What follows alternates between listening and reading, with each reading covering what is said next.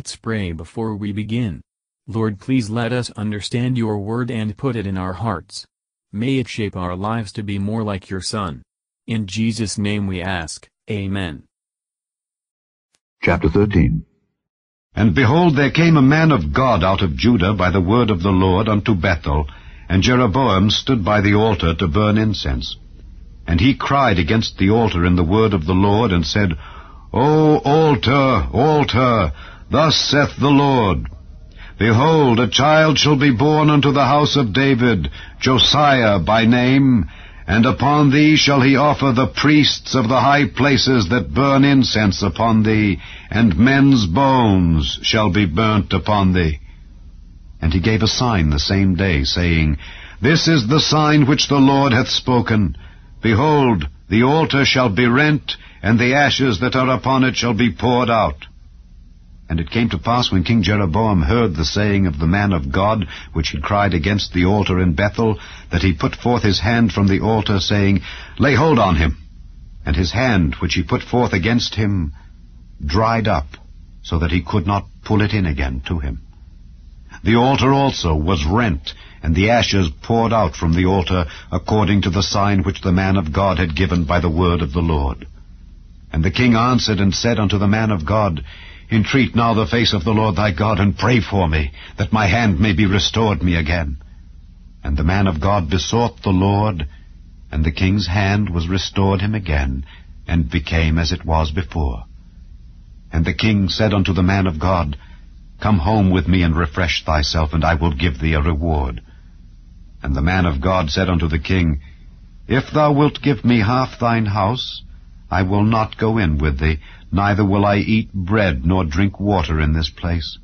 For so was it charged me by the word of the Lord, saying, Eat no bread nor drink water, nor turn again by the same way that thou camest.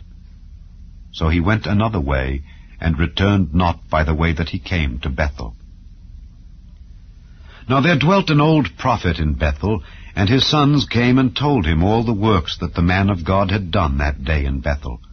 The words which he had spoken unto the king, them they told also to their father.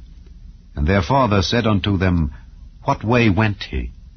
For his sons had seen what way the man of God went, which came from Judah. And he said unto his sons, Saddle me the ass. So they saddled him the ass, and he rode thereon, and went after the man of God, and found him sitting under an oak. And he said unto him, Art thou the man of God that camest from Judah? And he said, I am. Then he said unto him, Come home with me and eat bread. And he said, I may not return with thee, nor go in with thee, neither will I eat bread nor drink water with thee in this place. For it was said to me by the word of the Lord, Thou shalt eat no bread nor drink water there, nor turn again to go by the way that thou camest. He said unto him, I am a prophet also, as thou art. And an angel spake unto me by the word of the Lord, saying, Bring him back with thee into thine house, that he may eat bread and drink water. But he lied unto him. So he went back with him, and did eat bread in his house, and drank water. And it came to pass, as they sat at the table, that the word of the Lord came unto the prophet that brought him back, and he cried unto the man of God that came from Judah, saying, Thus saith the Lord, Forasmuch as thou hast disobeyed the mouth of the Lord, and hast not kept the commandment which the Lord thy God commanded thee, but camest back, and hast eaten bread and drunk water in the place of the which the Lord did say to thee, Eat no bread and drink no water, thy carcass shall not come unto the sepulchre of thy fathers. And it came to pass, after he had eaten bread and after he had drunk, that he saddled for him the ass, to wit for the prophet whom he had brought back. And when he was gone, a lion met him by the way, and slew him, and his carcass was cast in the way, and the ass stood by it. The lion also stood by the carcass. And behold, men passed by and saw the carcass cast in the way, and the lion standing by the carcass, and they came and told it in the city where the old prophet dwelt. And when the prophet that brought him back from the way heard thereof, he said, It is the man of God who was disobedient unto the word of the Lord. Therefore the Lord hath delivered him unto the lion, which hath torn him and slain him, according to the word of the Lord which he spake unto him. And he spake to his son, saying, Saddle me the ass. And they saddled him. And he went and found his carcass cast in the way, and the ass and the lion standing by the carcass. The lion had not eaten the carcass, nor torn the ass. And the prophet took up the carcass of the man of God, and laid it upon the ass, and brought it back. And the old prophet came to the city to mourn and to bury him. And he laid his carcass in his own grave, and they mourned over him, saying, Alas, my brother! And it came to pass after he had buried him, that he spake to his son, saying, When I am dead, then bury me in the sepulchre wherein the man of God is buried. Lay my bones beside his bones. For the saying which he cried by the word of the Lord against the altar in Bethel, and against all the houses of the high places which are in the cities of Samaria, shall surely come to pass. After this thing, Jeroboam returned not from his evil way, but made again of the lowest of the people priests of the high places. Whosoever would, he consecrated him, and he became one of the priests of the high places. And this thing became sin unto the house of Jeroboam, even to cut it off, and to destroy it from off the face of the earth. Matthew Henry Commentary on 1 Kings chapter 13, verses 1 to 10. In threatening the altar, the prophet threatens the founder and worshippers. Idolatrous worship will not continue, but the word of the Lord will endure forever. The prediction plainly declared that the family of David would continue and support true religion when the ten tribes would not be able to resist them. If God, in justice, harden the hearts of sinners so that the hand they have stretched out in sin they cannot pull in again by repentance. That is a spiritual judgment, represented by this, and much more dreadful.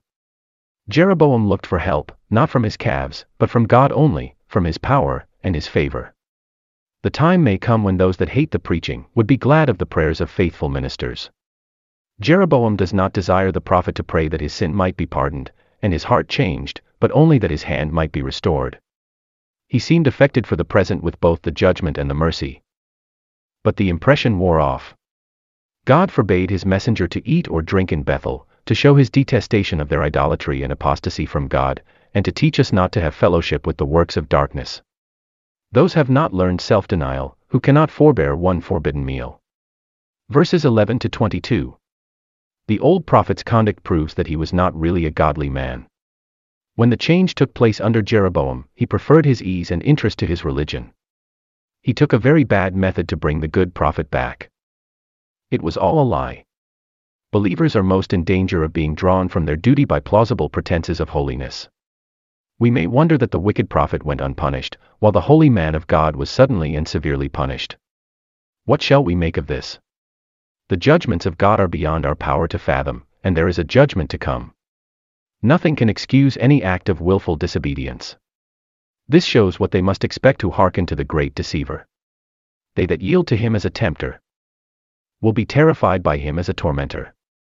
Those whom he now fawns upon, he will afterwards fly upon, and whom he draws into sin, he will try to drive to despair. Verses 23 to 34. God is displeased at the sins of his own people, and no man shall be protected in disobedience, by his office, his nearness to God, or any services he has done for him. God warns all whom he employs, strictly to observe their orders.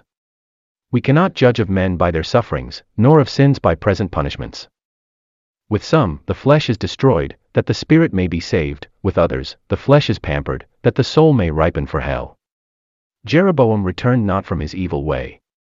He promised himself that the calves would secure the crown to his family, but they lost it, and sunk his family. Those betray themselves who think to support themselves by any sin whatever. Let us dread prospering in sinful ways, pray to be kept from every delusion and temptation, and to be enabled to walk with self-denying perseverance in the way of God's commands.